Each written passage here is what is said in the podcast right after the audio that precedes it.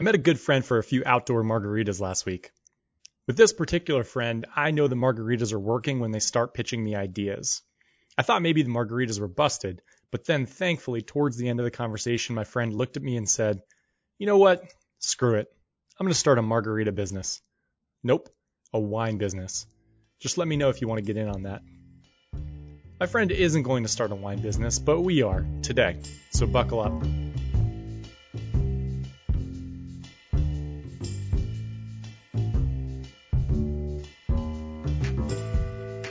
I'm Brian Scordato, and this is the Idea to Startup podcast brought to you by Tacklebox. If you've got a startup idea and a full time job, and you listen to this soon enough after it comes out, you might be able to sneak into our next cohort.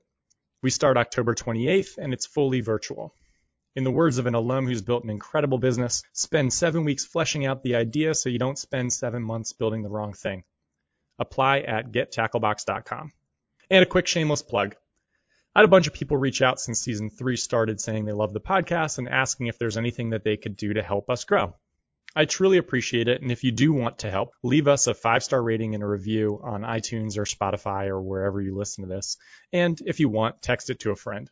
It's crazy how much iTunes leans on reviews and ratings when they decide which shows to promote.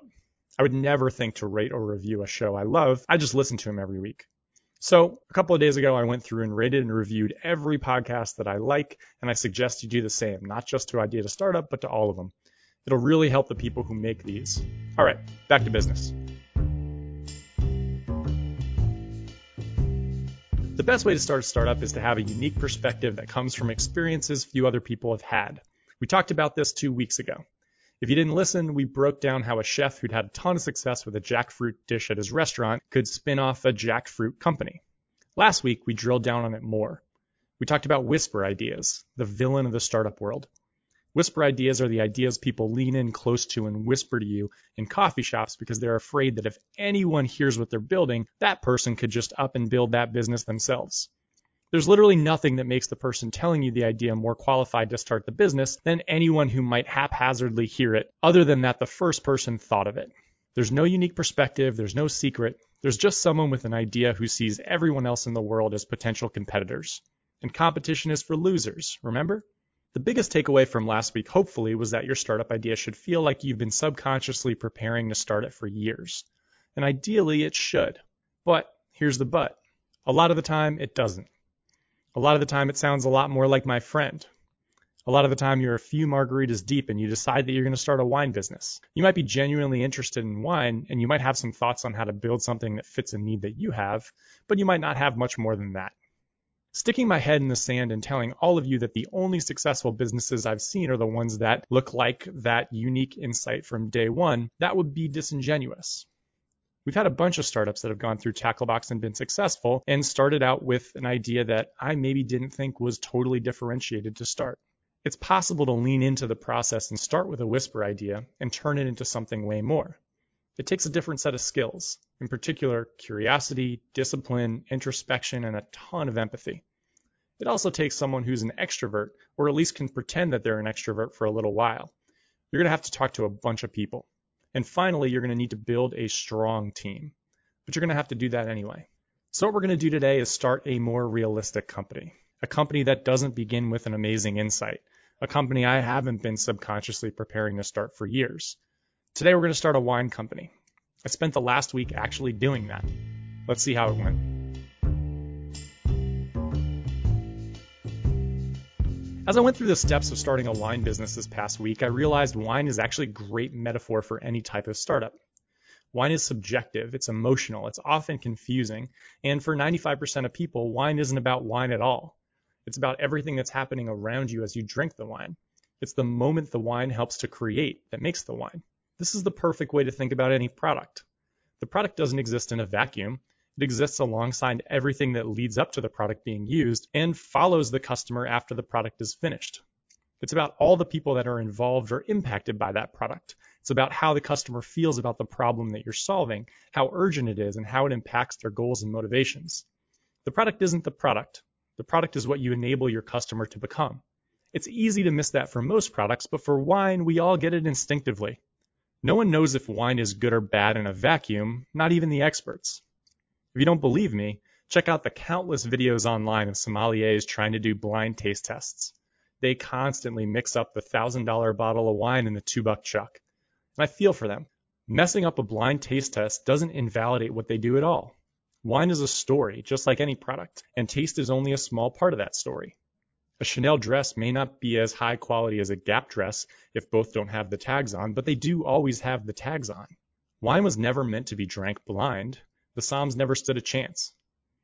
So if wine or any product is part of a story, we need to start by understanding that story so that whatever we build makes sense in a specific context. Most importantly, we need to understand the main character of that story, and that certainly isn't going to be the wine. So I spoke with 10 people about wine. And that's what you should do too, whether you've got a whisper idea or not. You can never know too much about the story you're about to become a part of. I didn't get too specific when I was choosing these first 10 people. I sort of just leaned into friends who I knew enjoyed wine, and honestly, I just wanted to catch up with.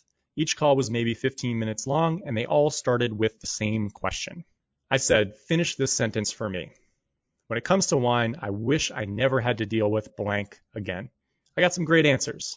I heard about hangovers. I heard about feeling insecure ordering at a restaurant. I heard about forgetting bottles that you loved at a restaurant.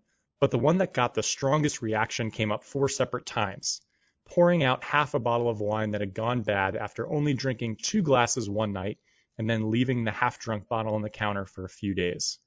I heard stories about people with their significant other each splitting a glass on a Monday or a Tuesday and then never finishing the bottle and having to pour it out. My next question, once I heard that, was, well, how do you solve the problem now? All four of these people said something very similar. They'd each bought that suction thing that extends the life of the wine by a few days, but that didn't really help them. They all also mentioned that they knew there were products out there around 300 bucks that snapped onto the top of bottles, stuck the little needle through, and kept them fresh for weeks, but they could never justify the cost. In Tacklebox speak, I tried to zoom in on an inflection point where it was painful enough for them to buy that higher priced fix, but the pain was never that acute or intense. They just had this feeling of waste. Finally, they usually solved it by just being judicious about when they opened a bottle. They wouldn't have wine on a Tuesday, even if they wanted to, because they likely weren't going to have wine again until Friday or Saturday and it wouldn't be fresh. I tried to dig for other solutions, and two of the people I talked to mentioned they'd bought cans of wine before but they really thought cans were for things like picnics or travel. They were hesitant to open up a can on a Tuesday because what if they wanted to go for a picnic later that week? Seemed like a waste of the portability. And that's what the can was for, portability. Whew. All right, 10 people, 10 conversations, maybe 15 minutes each, and we got some stories. That's our first step to moving away from a whisper idea.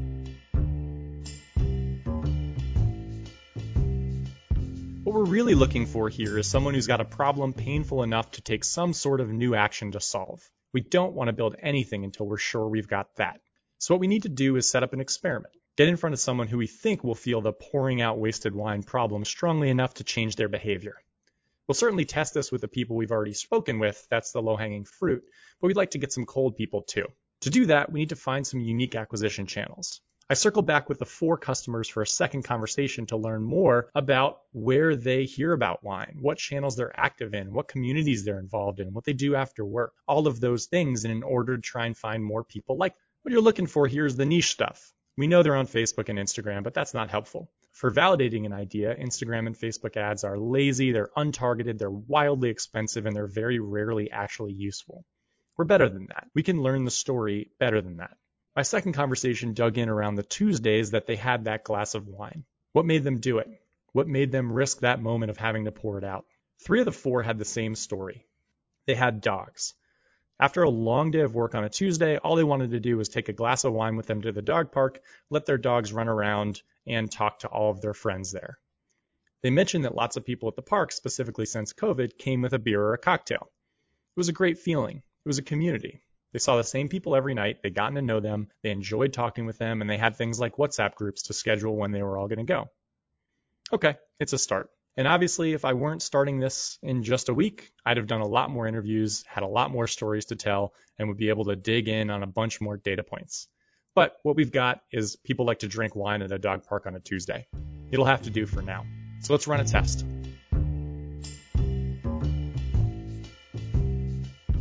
I can hear you through the speakers. What are you actually testing, Brian? You don't have anything. True, but as I said, the product doesn't matter. It just needs to be part of the story. So here's the story that we have. People who like wine but aren't wine obsessed feel bad tossing out half of their $20 bottle of Pinot on a Saturday, so they don't have a glass on Tuesday and miss out on the dog owner's version of a happy hour. Also, the person we're talking about lives in New York City. They're a pretty high earner. They swing by Sweetgreen on the way home. They have succulents and all the other millennial tropes. They're also really into organic wines because they know that they don't give you a hangover if you ended up drinking a little bit too much on Tuesday and wanted to get to work Wednesday morning. That's the only other big thing that came up. Organic wines matter. So our product needs to fit into that story. My first take at what a product could be is the obvious one that you're thinking of too. Why don't we just make bottles of wine that have two cups in them? So why would this be different from a can? We talk a lot about categories with the startups in Tacklebox. Customers will toss your product into a category immediately and it'll be hard to break out of. The wine in a can companies have been tossed into a category, portability portable for trips to the beach, portable for picnics, not portable for something as low stakes as a dog walk on a Tuesday. That's a waste of the reason the can exists. That's why customers don't do it. We need to make sure that our product stays out of that category. It needs to be very much for Tuesdays. It's not for special occasions. You don't save it. It's your Tuesday glass of wine. Okay, perfect. Now we have a company name, the Tuesday Wine Company. Quick story on categories, which will be your basis for differentiation. I heard this story about rosé while doing some wine research, and it kind of blew my mind. Do you know when or why rosé got so big? Selling any wine is tough. You're in a wine store next to a thousand bottles of wine that look identical, or a supermarket next to a thousand bottles of wine that look identical.